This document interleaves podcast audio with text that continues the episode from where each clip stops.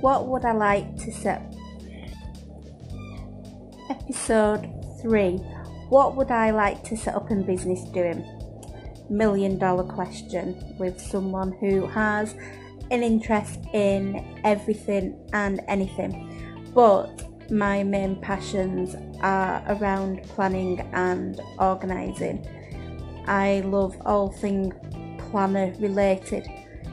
Uh, it's not until I've become a wife and a mum and matured a little bit that I've decided that at 40 I want my own planner. Over the years, I've bought other people's, and I thought, why not at 40 design and use my own planner and also use it not just for planning day to day appointments and things to do, etc., but also to include emotional well being and self care